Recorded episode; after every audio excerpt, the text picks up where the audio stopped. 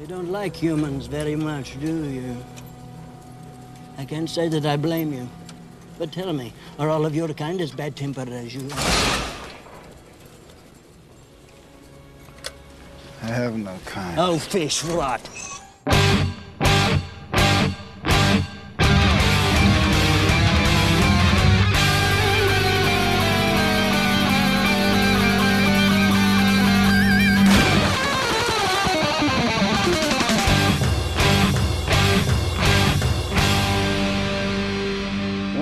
Welcome to the Mad Max Minute presents Waterworld H2O minutes at a time. I'm Rick. And I'm Julia. And today we're talking about minutes 31 through 32, which begin with Gregor explaining how he's not ready for them to leave, and they end with Gregor scoffing at the Mariner's assertion.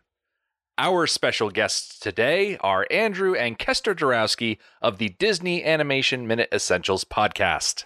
Hi. Special special guests. yeah. That sounds nice. Not not just guests, unless you say it about everybody. In which case, at least it's as good as everybody else is getting. yes. Well, you're extra special because this is the first time that we have recorded together. Mm-hmm. Yes. Yeah.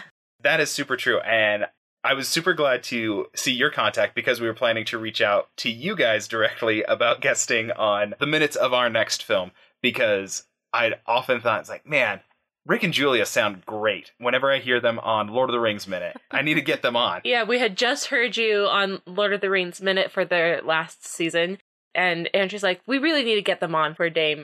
And then you guys reached out right before we were reaching out to you. So that's kind of awesome that you guys reached out to us first. For our listeners who may not be acquainted with what you do, what is Dame? So you said it correctly like the first time. Usually people mess up the full acronym breakdown. So DAME is Disney Animation Minute Essentials. And we're doing movies by minutes for Disney animated films. We started off with Snow White. I don't know if your was... listeners are familiar with that concept. but- uh, yes. and that was three years ago, over three years ago, that we did Snow White. And then we were interrupted by having children, and that took up more time than we were expecting. And now we have two children, and we are recording for our next season three years later. It will start releasing by the end of the year. yeah. Our next film that we're going to do is Disney's The Little Mermaid. Which is perfect for us. It aligns very nicely with our movie. Synergy. Yes. With your first season being Snow White, it was really hard to find a justification to invite you on to a post apocalyptic movie podcast. Well, it's only if you assume Snow White's taking place in the past. Right. There is nothing in the text that says it's not a future post apocalyptic kingdom. yeah. Walt Disney, when he started creating these fairy tale animated full fe- full length featured films, he wanted especially Snow White to be kind of timeless. So But probably not that timeless. yeah, probably not post apocalyptic timeless. Where your background is in Disney animation, when I brought Waterworld to your table and set it down in front of you, what kind of history did you have with this movie, if any? Legitimately, not a ton. Yeah, Um, I don't. Have you seen it? I I, I- haven't I've- seen it. Yeah, I actually haven't watched the whole thing, so we're coming in cold on these minutes. We wanted to save it and be authentic and fresh with it. We did read through the summary and Yes. like watch the trailer and and understand what is happening. So but you don't have to be afraid of spoiling it for us. But also, I mean, like, it was a big movie, so like I've had awareness of it to some degree. Like I knew, uh, gosh, I think some of this is just from like seeing it discussed on VH1's I Love the '90s. But like they talked about it, and so I knew some of the basic stuff. Is like, okay, Kevin Costner, he's you know the hero. He's a fish man.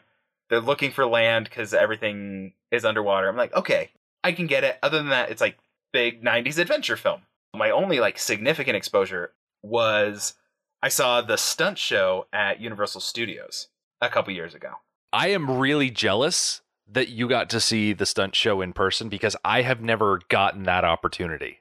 Well, that was before we met, so I never saw it. Yeah, so the story behind that was in college in like my capstone course for my major. One of the big things that our professor did was he like pulled all his favors from three different departments and he took 12 students to Hollywood for 4 days.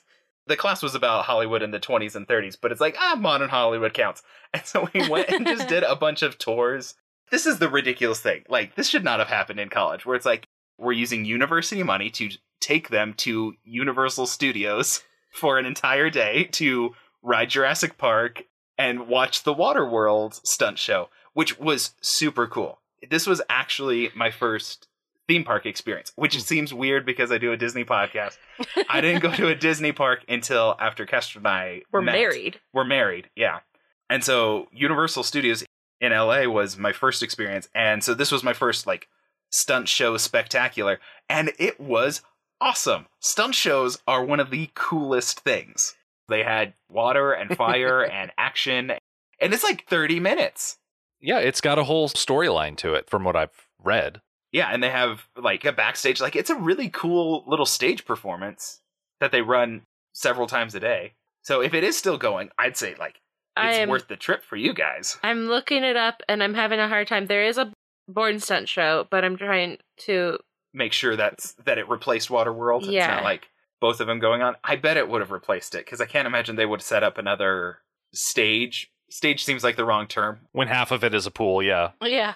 if it is still there, it's a super cool experience, and that really is like my fundamental thing. And so I kind of have like this general affection for Waterworld because of seeing that show on that trip and having that experience. And like, I know I haven't seen Waterworld, but that show was really great. it is still showing up on the website. Now we are in the middle of a pandemic So, and Universal Studios open? is not open as far as I'm aware. But they might still be doing the Waterworld show. Yeah. It says runtime 20 minutes. It doesn't say closed or anything Okay. necessarily. Guess you guys have to do it. Okay. I'll take hope. Yes. I mean, hope is a mistake. If you can't fix what's broken, you'll go insane, but that's beside the point in this instance. We don't need to worry about that right now. What we really have to worry about in a Waterworld sense, and not so much us worrying, but the atollers in general, they have to worry about angering Gregor in such a way that he turns off their lights, which brings us into the top of this clip for today because Helen at the tail end of 15 showed up to Gregor. She's like, We got to get the heck out of there. They're going to cut us adrift. And Gregor's like, No, no, no, no, no, no. You'll be fine because I have all of the electrical power on this atoll and I can turn off their lights if they make me mad. That's a lot of power. yeah, it's a pretty effective power move Mm-hmm. on his part, literally. But these people seem superstitious. Yeah. So I'm not sure that that would be enough. That was my major question. Is this enough of a threat to keep the mob from taking this little girl and throwing her out of the atoll? That's a really tough call because what they're risking is power Mhm. and lights and air circulation, which are luxuries that a lot of people don't have anymore. And it only takes one night of camping for me to be like, I need power, I need a fan, I need to just be able to switch the lights on to see. Those are luxuries that we take for granted, but are really, really fundamental to our standards of comfort. Mhm. But in like post-apocalyptic environment, can you do without the luxuries? How much time did they spend without the luxuries? yeah. That's And- where I get nervous about this situation. Gregor can say, Oh, I'm the only one who knows how to do this, but you know there's probably at least two or three people in the rabble that are thinking, Oh, yeah, I could figure that out. Like, how complicated could it be? Or watching him. Mm-hmm. yeah, people probably watched him or they're like, yeah, I'm pretty smart. I can do this. Well, and like, how does Gregor know it? Because if he learned it, someone else can learn it. Yeah. Mm-hmm. Like, Yeah. ev- everyone can be the first electrician. Y- yeah, sure. So, equating this to our modern world, there are a lot of people, sometimes including myself, in their jobs who think, okay, if I have this knowledge and I don't share it, that's job security for me. And how many times has that been proven wrong? That you get canned anyways, and it's worth it to your bosses to have to figure out the things that only you knew to get rid of you. Have you ever been the person that had to come in and figure out something that you're like, My predecessor had a system, and they did not tell you guys what the system was, did they? Because I've been in that position where it's like, ah, you can be the first one again. I not as clear cut, but kinda, yeah. But yeah, you just work through it. You figure it out. Everyone's system came from having to solve a problem. Yeah. I got my first cell phone for Christmas, my sister and I, and my dad was thinking he was going to have to teach us how to text. And within five minutes, my sister and I were texting each other on our new cell phones. I was like 12, and my dad thought, he's like, Wait, you already figured it out? Okay, let me show you how the camera function works. And I already figured it out. And I'm like, You don't need to tell me how to work, work this out. I already know how to do it. because I'm smart. Yeah. Humans are good at figuring stuff out. Mhm. Problem solving and coming up with solutions. The more we talk through it, the more I think that his ability to turn on the lights is not a protection for them. And in the context of the story, he would only have to delay their murderous intent for a week, but Helen is not confident that they necessarily have a week to keep those rabble rousers at bay.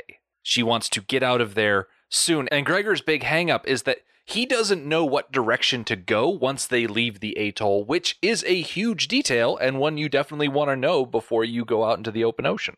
I mean, only if you're trying to find something. Yeah. Yeah. I mean, like, getting away, right?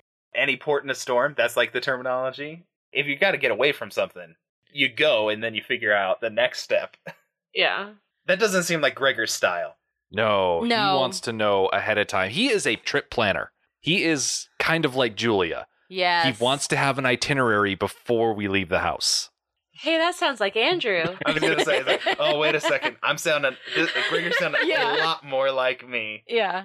Gregor seemed really offended that Helen was trying to convince him to look at the books again and figure it out. He's like, No, I've done it. We don't have a way out. I can't form a plan because there is nothing here. I can't look at these books for like the thousandth time. Did you guys get a good look at the pile of books? Uh, they looked like phone books. One of them was definitely a car manual. Yeah. So, first and foremost, you've got the Tacoma, Washington white and yellow pages, so I was right. hmm which are Yes. not going to help you learn Mandarin Chinese or anything like that, which are the characters on Enola's back tattoo. He's also got a Haynes Ford Mustang V8 1964 and a half to 1973 automotive repair manual from 1979. That actually is probably useful It is available on eBay for $15. because in there is actually like how mechanical things work. Mhm. Yeah, that's that's mechanical engineering. Like, Yeah. that might be how he got the electricity running. It's like, okay, like if I get these things to turn, that can generate power. Right. The idea of alternators and batteries and gears and shifting and So that one makes a lot of sense. yeah, mm-hmm. I really like that one. The phone book makes a lot less sense. The only other book I was able to identify from this initial angle on the bottom of the left stack, okay, second from the bottom on the left stack, there is a magazine, and that is an Escapade magazine from May 1957. Escapade magazine, from what I was able to research, I didn't find anything definitive, which really bothers me when I can't find definitive things. But what I've come to understand is that it is a gentleman's magazine comparable to Playboy, yet vastly not as successful as Playboy. When you said Escapade magazine, I was like, I bet I know what that is. Yeah. I've never heard of it, but I have some suspicion. And I feel like that's a back of the rack magazine. So these books in the post-apocalyptic year that this takes place will be really, really, really old. Mm-hmm. And especially Okay. valuable because we all know what water does to paper. Yes. And how are these supposed to help them? Also, it's the phone book. Phone book's on like crummy oh three times recycled newsprint. There's no way that's Yeah, holding up no. for 500 years, right? No. Have you ever seen a 500 year old book on like good book paper? I mean, we have what a hundred-year-old I mean, book. We've got some stuff that's like 100 years old, and, And guess what? They're like, really old and falling super apart. brittle And, real dicey. I mean, I guess it's humid, so it's not so likely to get brittle. but humidity does its own damage. Yeah, Yeah. it should like warp and probably get moldy. Mm-hmm. Yeah.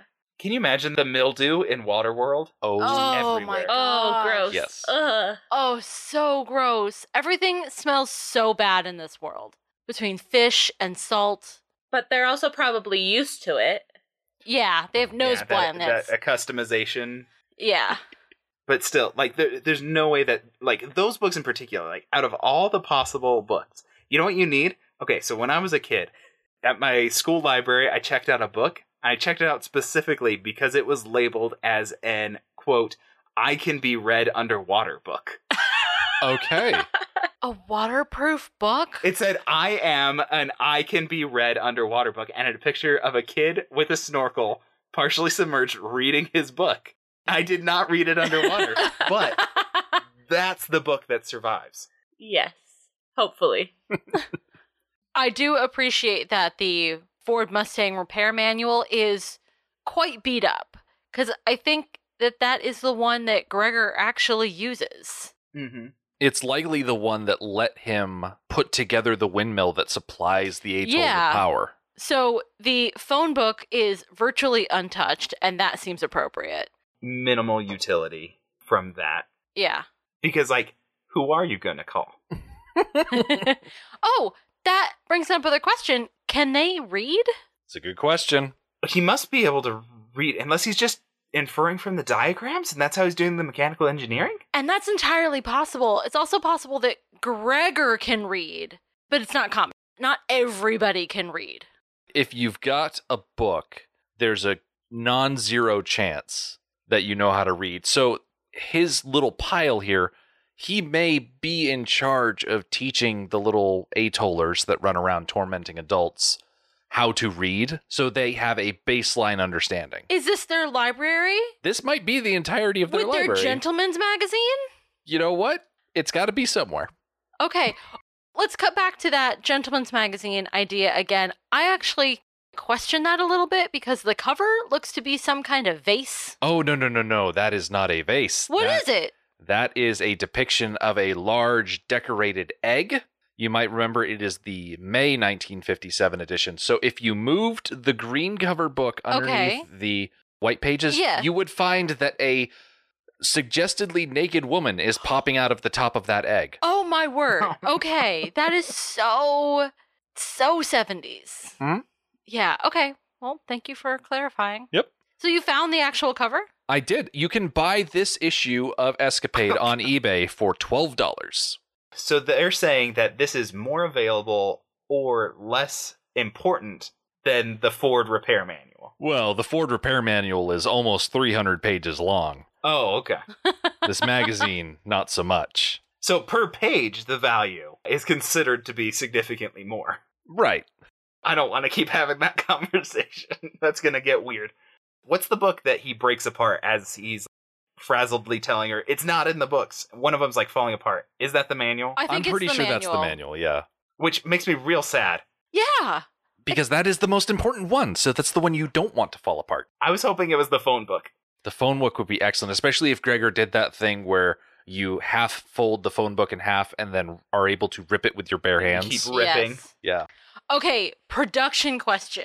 In reality, is the Ford book so beat up because they had to do this scene a couple of times where he's like flailing about with the book? No, like, that's the last take. It fell apart that it time, fell guys. apart. This ha- this one has to work. I mean, there's definitely situations where that occurs. I love the idea of this take being the one where it finally fell apart and they said, "Oh, that was the icing on the cake. That was the perfect instance that we needed to capture." Yes. I say, nope, there's a boom mic in the frame. we got to do it again. But there's nothing in these books because Enola is the Annunciation, and Gregor knows that. So anybody who's familiar with Christianity may recognize the term Annunciation as the word used to describe the event where the angel Gabriel comes to Mary and says, Hey, you're going to have a kid and you're going to name him Jesus and he's going to be super important, you know? So we're taking it as annunciation in the sense of like announcing, announcement. yes.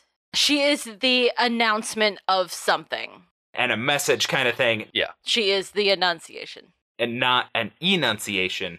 A Speaking clearly, it says. yeah. Again, message based terminology. Yeah. So it could kind of be either. This is the message or it's clarifying the message.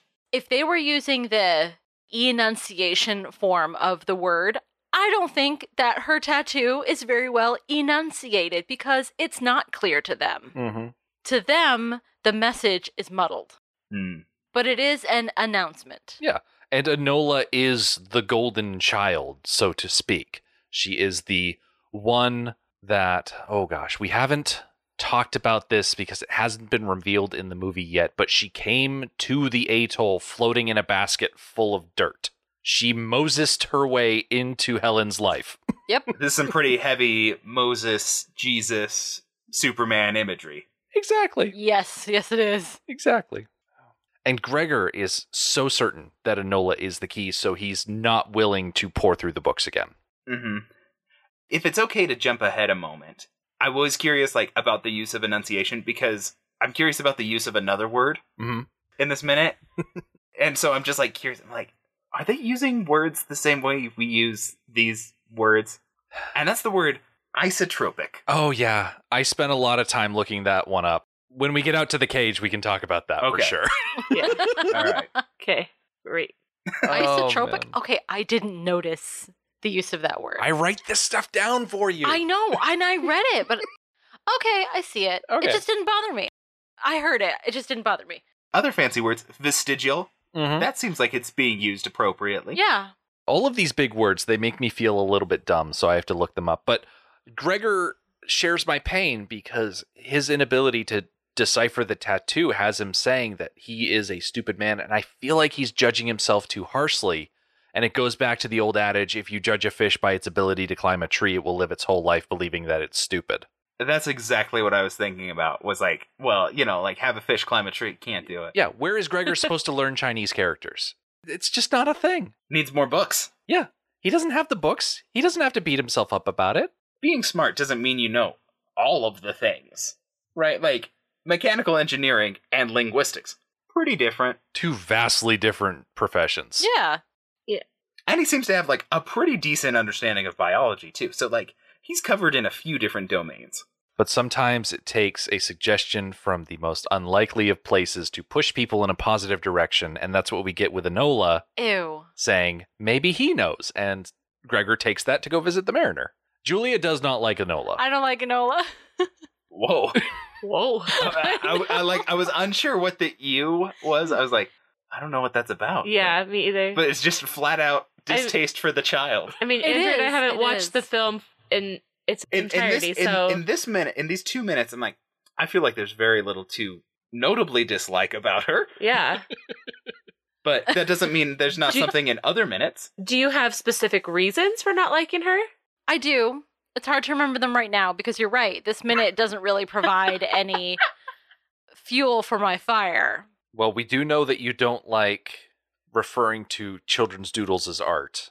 Right, they're doodles, they're not art. So there's that. And that applies to all doodleage, not just kids, but especially to kids because they have no intention. I think art is about intention. But anyways, that's This is an ever evolving subject as we go through this movie. subject. I don't think I should like Comment. instigate any sort of follow up comment or question because then it becomes a significant debate about what is the nature of art. I know, it's a really hard argument to make. And everyone's going to have vastly different opinions. And it's really going to be opinion based. So I Yes. don't want to get into that one. Yeah. the point for me is that I don't care for her doodles. And with this minute and this statement, it's the whole out of the mouths of babes thing. and this golden child thing. Sorry, but she's not special. She had nothing to do with the tattoo getting on her back. She had nothing to do with arriving in a basket full of dirt. She is not a special child. You're saying the canvas has nothing to do with the art that's upon it? she had nothing to do with putting it there. If she had participated in putting the tattoo on her back, either by decision or design or whatever, fine. She had nothing to do with it. She is not special. She inherited this tattoo. She didn't do any hard work to deserve it. Yeah. She's So- a trust fund baby. So it's annoying to me that she's not participating in the scene. And all of a sudden she's like, oh, well, maybe he knows. And she's got this brilliant idea that moves the plot forward. like, gosh, I wonder who already had that idea. Maybe Helen already had that idea? but no, we're going to follow through with that idea because the golden child said so. I would have to watch this movie to see if this ire is really Yeah. Is really backed up. It's probably just me, and I am okay with that if nobody agrees with me. I'm perfectly fine with people liking Enola. Because as far as I'm concerned, it's like, eh, it's fine if a kid has an idea. Kids have ideas sometimes. I was a kid. I had ideas. Aside from kids and art and all that other stuff, you two definitely need to sit down after this. Not directly after this, but sometime when you have three hours and watch the full extended version. Mm-hmm. Yes. It's worth it. Absolutely. I want to pivot since we're talking about things that we like and don't like. What is the general vibe about Gregor's windmill powered flashlight setup? Watching the movie, I was like, oh, he's got a little turbine on his head. As he's walking, it's generating wind power, and that's what's powering his flashlight. Like, I was able to piece that together. I was like, I think I see what's going on here. And I thought that was dope. I love it so much. The flashlight seems to be operating whether or not he's moving, so we just have to count on there being appropriate air power in general. But I'm kind of into it. I don't know. So Andrew likes it, Julia likes it. Kester, you're on the fence? I didn't really pay that close attention to what it, Wait, you what thought it he was. just had a pinwheel on his on his hat for I entertainment? Like I those didn't hats. focus on that. I didn't focus on it. But now that we're talking about it, I think I like it. Yeah. I don't want you to feel peer pressured into liking the pinwheel hat. No, but listening to it, I'm like, okay, that's kind of cool if it worked. My question is Does this device have a place in our world? I'm super in favor of wind power and solar power. So, sure. Put more windmills up, guys. Put more small windmills Yeah. just on Yeah. everyone's property. Like every fence should be lined across the top with tiny windmills to generate as much minuscule power as you can to just defer the overall energy expense a little bit. Yeah, every little bit helps. We don't need a ton of big windmills. We need like thousands and thousands and millions of tiny windmills. Yeah. It reminds me of camp radios where you crank it to like charge some power on it and then it'll play for a little while. Uh-huh. Or Uh-huh. I've had a flashlight that does it. Yeah, flashlights do the same thing. So instead of cranking it, you have this fan on your head, Mhm. which I mean, yeah, it looks goofy. If I had to guess, probably from a, a 1960s Mustang. Yeah. Yeah. and especially places that are perpetually windy, mostly coastal areas, I think Mm-hmm. it would work the best. But yeah, I think this could have a place in our society. My only significant concern, and it's because you brought up the like hand cranked camp radio or like the flashlights that you're supposed to have for emergency kits, is if you've ever let one of those sit and then you start cranking it, it is hard because the electromagnetic resistance builds up. And so if that little fan is spinning that fast, like this thing's got to be like pretty fully charged. Mhm. There is no backlog of energy need on this. So he must just keep this running like pretty steadily. Oh, yeah. Because if you've ever cranked one of those after it's been sitting for six months, like this is a pain in the butt to Yeah. crank. Leave it on a shelf and just spin it every so often. Or he's got a really nice gear ratio or something on it. yeah. We don't believe they have the ability to store power Mm-hmm. in battery form. So letting it run wouldn't necessarily do them any good, but it might be healthier to let it keep running than to stop it and start it. For that turnover cost of getting something started up. Right. I dig the little hat fan with the light. Also, it's a decent aesthetic for him, right? Mhm. It, it suits his total vibe. Yeah. It Yes. does. It's very um Mad Professor. It's very Doc Brown.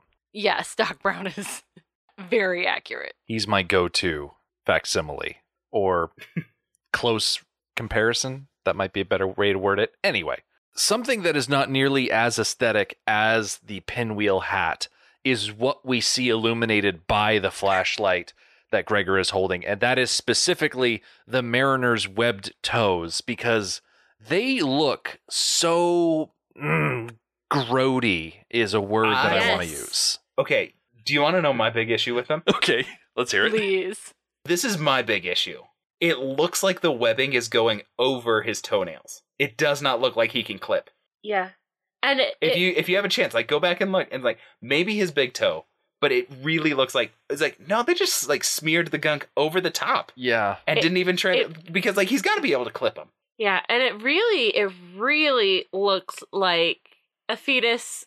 Like you see pictures of what a Like- fetus would look Like, like, not inside, fully developed, like not fully and developed. it's got all It the extra. Yeah, it looks like that. It doesn't really look like, Like I was like, Translucent. is that really supposed to be webbed? That Mhm. doesn't really look webbed. It just doesn't look fully developed. Yeah. Yeah. Yeah. Like the toes haven't fully emerged from the foot.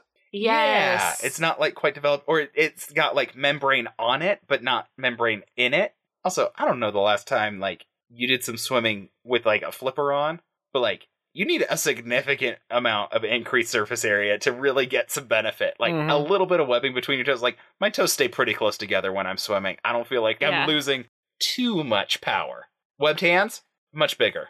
I have a pair of flippers that I swim with for exercise, and the flipper part, like the length on them, is pretty short. They're workout flippers. Yeah. I did swim team. I had workout flippers. Yeah.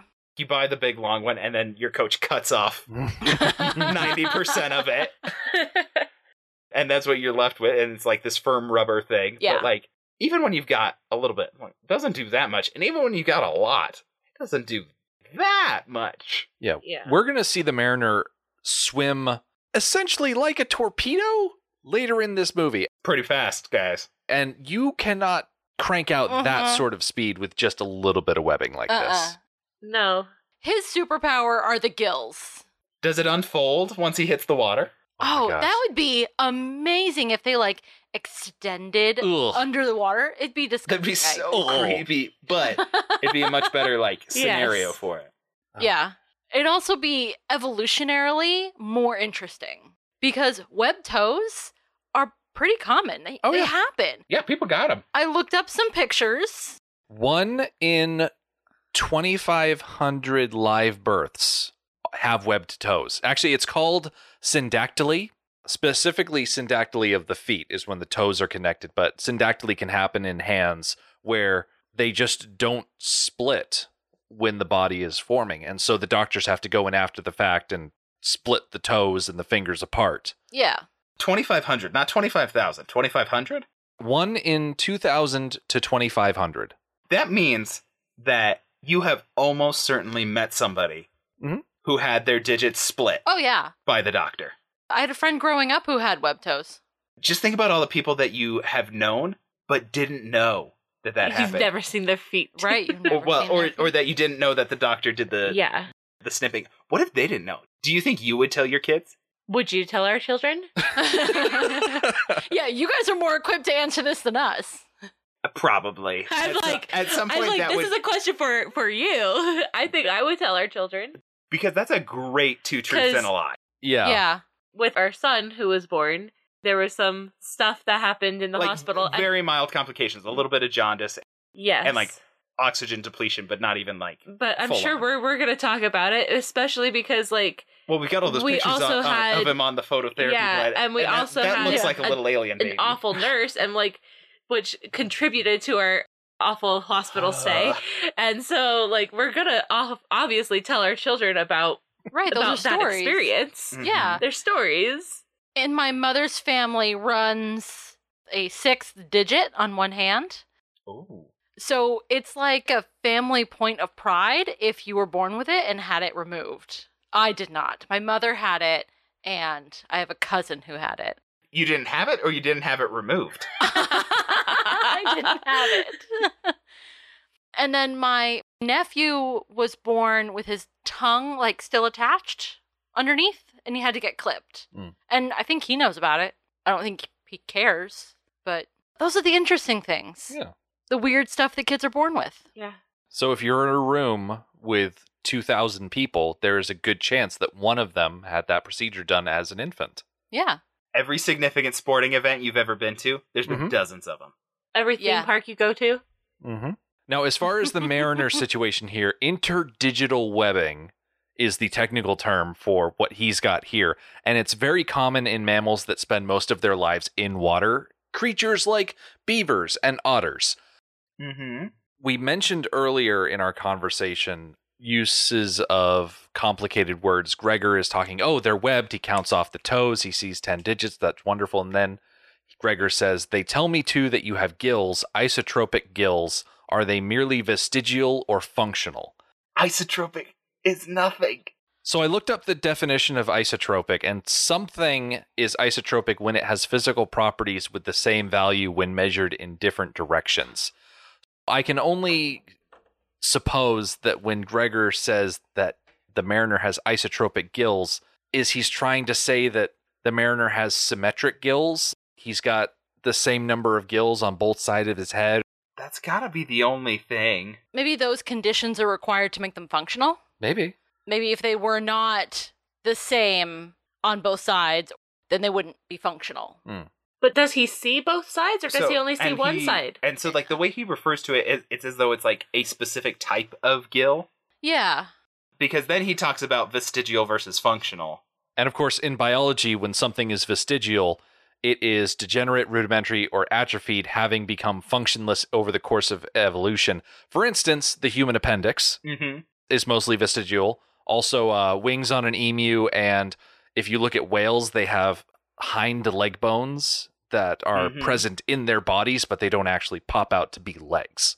And some snakes can show up with vestigial legs. Mhm. Yeah, so like there's a bunch of vestigial things, but it seems like the usage of it is typically that it is like a leftover evolutionary trait. Yeah. the species used to have these or proto species used to have these and in the case of this situation it seems like this would need to be like a new evolutionary feature Yeah. not a underused evolutionary leftover Do you suppose that Gregor is saying this because he assumes that the mariner can trace his line specifically back to fish and the fish became man as opposed to man becoming fish? i mean that's the implied terminology when he says ichthyosapien is like wise fish that's the sapien part is like the wise right Because ichthyosapien, we heard it, it back in the big group meeting, but it's just a fancy way of saying fish man. Yeah. So if you're using like the Latin based binomial nomenclature for species identification, like that does imply a fish that has developed into humanity Mm-hmm. and not a human that has developed into fishiness. Like that's the implication of it because all of the like evolutionary predecessors to humans are Homo erectus, Homo whatever, and then you get to Homo sapien sapien, and it's like, yeah, like this is the wise man instead of the erect man. Yeah. And so this is the wise fish as opposed to the fish fish. So when you say ichthyosapien, it's a better descriptor of like Abe Sapien from Hellboy or the creature from Shape of Water. Yeah, that's the yeah. The fish that became man like as opposed to the man that became fish like. that's always been my understanding of it. Technically, like the mythology for Abe Sapien is a man that became fish like, but the identification of him in that form is saying, like, this is a fish man, not a man fish. So it would probably be more accurate to say that the mariner is a Homo ichthys. I don't know enough Latin to say it might be Homo ichthyon Yeah. to make it like adjective form. I really hope someone that's well versed in Latin is listening right now and tearing their hair out. Yeah, it might be. Yeah. I don't know how to like break it down, or if there's like a different adjective for fish like. Mhm. Yeah, Homo ichthys would be the same, like original species in line with the evolutionary line. Mm-hmm. All the modifiers have been like the one who stands up, erect, right? Erectus, and then sapien, like the wise one, the thinking one. And so, what would be like the water breathing? Yeah. Homo aquatus or Homo aquus? You've been doing a lot of Little Mermaid stuff lately. Where do they fall in all of this? Best we can tell, we're not sure because it's super messy. Because like they don't have gills. We suspected that maybe the tail fringe is Oh yeah. gill space. So their gills are at their hips. Oh. They definitively have hair, pointed out by a guest recently, and that really got me. I was like, are they mammals? Like, well, she's got hair. Mm-hmm. Yeah, so so definitely mammals. And so the mermaid seems to be a mammal because it has hair, but most mammals don't have scales, and no mammals have gills. All mammals have lungs, and No so it's like mammals some can sort of Remain amphibian- underwater for forever. Yeah, and these indefinite periods of time. You know, even whales have a time limit, Mm-hmm. and so it's sort of pretty messy territory. It's like, well, there's these qualities that are very mammalian, and qualities that are very ichthyid, and qualities that are very amphibious or semi-amphibious. At least because it's unclear for Ariel, the Little Mermaid, whether or not she can like default breathe on land pretty extensively, or if it's like comparable to dolphins diving underwater Yeah. Mm. but so it's like possibly amphibious. So amphibians can have gills and lungs. I think that's how amphibians work. Man, biology's crazy, guys. Yeah. The Mariner is probably most closely related to the characters from the Aquaman series from DC Comics, Mm-hmm. where they look humanoid, but they can breathe and talk underwater, but also do the same on land. You could have a future Aquaman movie and have Kevin Costner as a character, even though he was technically already Pa Kent in the Superman movies, but I digress. yeah, and have him as the Mariner, and Aquaman would be like, "Hey, Mariner," and he could be like, "Hey, Aquaman," and go on their ways. Except that Aquaman doesn't have any evident gills Yeah, that's true. or webbing, for that matter. Not that we saw, I, as I can recall, any close-ups of the Atlantean feet. But he can still swim really fast, so that's another thing they have in common. The human aquatic hybrid. Well, it's not a uh, thing, so it's just all mythical. But we got to come up with names for when it becomes a thing, right? It's only a matter of time. Yeah. it's like Gregor says: if there aren't others, there will be eventually. Yeah. so that's like the weird thing to try and draw on for this is like okay but like so far no mammals have ever developed gills. And so all the gill havers are fish or amphibians and so mammals are three steps removed instead of one step removed from developing that particular thing. I mean, I if, was- if any of the mammals had developed gills then it'd make more sense that in 500 years kevin costner shows up with yeah with I- gills and webbed I- feet and it's like oh yeah like got it.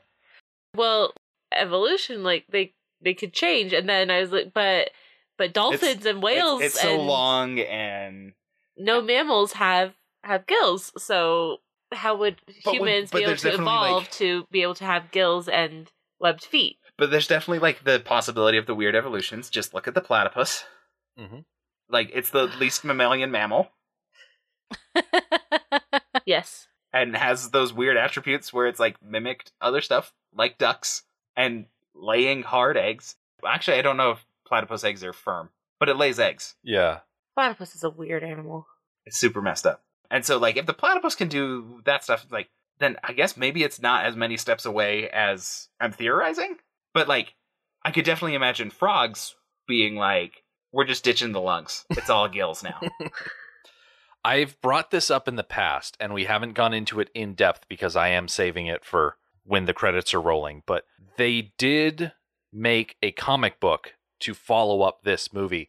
And in the first couple of pages of the comic book, there is a image that could suggest that the reason the mariner has gills is because of genetic tampering by scientists, not on him specifically, mm-hmm. but in someone in his lineage that before the world completely flooded there were scientists that were doing crazy movie science experiment stuff to turn people into fish That tracks a lot more easily because like mm-hmm. scientists can do some really like I'm gonna call it messed up stuff. yeah Have you ever seen the mouse with a human ear growing out of its back? oh yes. Yeah. Ooh. It's extremely upsetting. Yeah. Kester has not seen it. This is the first time she's ever heard of it, and she's making the weirdest face. And I'm tempted to pull up the image of it, but I don't think that's the kind of live audio that you need. yeah you can save that for a special occasion And so if you've got that sort of tampering, then jumping the steps makes a lot more sense. Yeah. Than the significant transition in the matter of hundreds of years. Mhm. Like, yeah, that tracks. I mean, there's some cool stuff too, like the pets that they can make glow with bioluminescence. Yeah. Like that stuff's like, All right, that seems fairly benign. I can probably get behind that. Yeah, it doesn't seem to hurt them. Mouse ear, not so much. but with human genetics, you're right. They can do some very cool things now. And I haven't looked this up, so this may not be 100% factual, but my memory serves that is it Japan or no, it was China. Of course, it was China, who recently in the past year or so genetically modified a fetus to be HIV resistant. I And- didn't hear about that. Oh, it was a huge uproar because the world has not approved gene editing on humans. hmm It's not something we get to do yet. And they just flouted all moral norms and just did it anyways. And it had good results, except that we don't have testing for this stuff. We don't know what editing a gene to be HIV resistant can do for the rest of her. Yeah, there's a lot of like potential stuff Yeah, because most genes are not isolated. because we haven't tested it because we don't do testing on humans. So we don't know if this stuff works and what its consequences are. So there's a huge uproar in the last like year or two. And then you have like the whole breeding part of animals and science. And Andrew and I just took our daughter for her birthday to see a museum with taxidermy animals. One of them was a liger. And we talked about how animals that are bred between Uh, different species mhm. can't reproduce. Yeah, they're typically infertile. But even as you're creating a whole new species that can't reproduce, Propagate. and it's so so weird and just Well, and the, science. yeah. So if that's how you get fish people, like that's going to be an extensive thing. To bring it back to what we're actually talking about and the genetic manipulation and everything, like it gets pretty extensive. To go back to um, what you were talking about, Julia, with the genetically modified human, it's still unclear what that's going to do potentially heredity wise. Is that going to carry through? Is that now a thing that could be spread, you know, 500 years from now? Is that going to be a common thing? Because like it was a genetic advantage. It was just manufactured instead of evolved. That's the term. evolved. All this talk about selective breeding, it's reminding me of the deep ones from The Shadow over Innsmouth by H.P. Lovecraft. There is a race of what are essentially fish people living by this coastal Maine or Massachusetts town. It's Lovecraft, so it's one of those. Lovecraft and fish people. I was like, that doesn't narrow it down a ton. Yeah, that's true.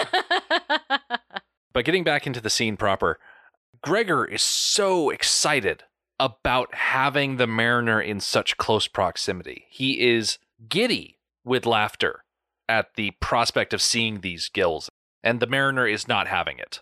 also, his laughter does sound kind of evil. Like it sounds almost malicious to me.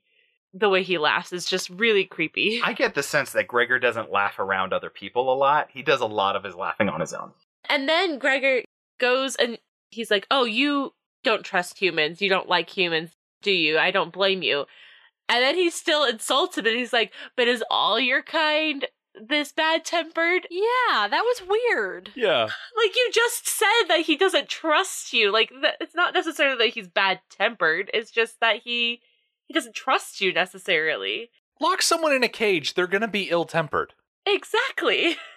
And then he's still like, I feel like he's poking the bear here. And he already excused his behavior. Like, yeah, don't worry, I get it. Of course you don't like humans. And then he continues to poke at him. Mm-hmm. It's so bizarre. Yeah. And it is such a setup that Gregor hands the mariner. He says, Oh, tell me about all of your kind. And the mariner, I think it's a ADR line because you don't see the mariner's mouth move. That's what it felt like. He says, I have no kind. And I love how quickly Gregor fires back with, Oh, fish rot, which is an excellent example of old man cursing. it really is. But oh, it's another example of the mariner just being so edgy. I have no kind. I'm going to go to the mall after this and I'm going to shop at Hot Topic. and Gregor is right. There's no way there's only one of him. Yeah. First of all, he came from parents. Did he not hear one in 2000? Yeah. At least one of his parents had these same, I don't want to call them deformities. These- Qualities? yeah, I mean, these same physical qualities. Potentially they're recessive, and so potentially not. That's true. But then somebody had to have them. Yeah, like, but it means somebody, or- somebody had Yeah, it. and so somebody it might had come down to. to just like maybe he doesn't know his family, like maybe he's not connected to his family, maybe his family's all dead, and so he doesn't have any stories about. Yeah, you've got the same stuff that your grandpa had, Or like we said, it's all scientific. Mm-hmm. but it feels like there are more of him. Mhm. Considering all of the situations that are going on, it's like it seems like he's probably not the only one. It's a big, wide, wet world. One could almost call it a water world. Mm-hmm. Wow. So there's got to be more out there. There's probably some way for me to curtail this into a parody of a Little Mermaid song about the great wide world, but it's not coming to me right now. I'm sorry. I know I've done it in the past. And you would think that they're setting enough of it up where you're not really concerned about it in this movie, but if they made a sequel and be like, okay, like maybe he's going to find more Mhm. or there's going to be something about it. Because that's what they usually do with these things. Like, oh, you're the only one, you're special. Yeah, but now you've warmed up to people. So now we're going to find out that you're not as special and you do have other people. It's like, but I just got my surrogate family. What do I need my real family for? And there's always conflict like that. We've seen it a million times. Mhm. yeah. Yes. One last thing before we do like leave the minute, I had one other thing I wanted to say, which was I liked the energy that was coming out of these minutes, and like I, I am kind of excited to watch the movie because it's got like a really and I don't think anyone talks about this, but like a mid '90s fantasy adventure vibe Mhm. that you don't get after a certain time period. And I was thinking of things like Dragonheart or Hook or Neverending Story, but it's like this mid 90s fantasy adventure. I do kind of miss that. Like I really liked Dragonheart when I was a kid. Like it's a good vibe and it's not like its own genre the same way westerns or superhero movies or spy movies is, but like there's a certain feel to it Yeah. from that mid 90s Yeah. times where it's like we don't really have that much CGI, so we've got to be pretty practical. Like there's a lot of gasoline explosions. And like this is a lot of Spielberg kind of stuff, but like there's a lot of practical fire Mm-hmm. and that's kind of got like a certain Charm. tone. Yeah, charm to it. Yeah, I definitely agree. There is a charm to the mid 90s ness of this movie. It's a product of its era. Mm. Well, that brings us to the end of these minutes. Andrew and Kester, thank you so much for joining us. This was a blast. Yeah, thanks for having us. Could you do us a favor? Because it's always good when two drifters meet out on the open oceans of internet podcasting that something's exchanged. Could you tell our listeners a little bit more about Dame, where they can listen, etc.? Yeah, so all the typical podcast, I was going to say locations, but uh, like digital collectors, the atolls of podcastdom. Nice. That's that's the right terminology, right? Yeah. For a movie I haven't seen. That counts. Yeah. Look for Disney Animation Minute Essentials, and then there's the social media resources with our handle being DizMinute at DizMinute. And then if you want to go on Facebook, you can search for the Disney Animation Minute Secret Essential Listener Society or Damsels Group. Um, we had to do a little bit of a stretch to, to get the acronym right, but we got it. Well, yeah, Um, we looked through that. We're like, okay, what can we do for Yeah. an acronym wait, for our wait, Facebook page? LS. Damsels. If we got the Okay. listener society, we can we can you know just like yeah, Star it, Wars. it took minute. quite a bit. As for us, we will be coming back next time. We will see the Mariner try to get a lockpick, the Enforcer will chase Gregor away, and the sun will rise on a new day. The Mad Max Minute podcast is a fan project by Rick and Julia Ingham. Waterworld was written by Peter Rader and David Twohy, directed by Kevin Reynolds, and presented by Universal Pictures. Mad Max Minute is produced and edited by Rick Ingham. Our opening music is Verdi's Dies Irae by Daniel Batista of danielbatista.com.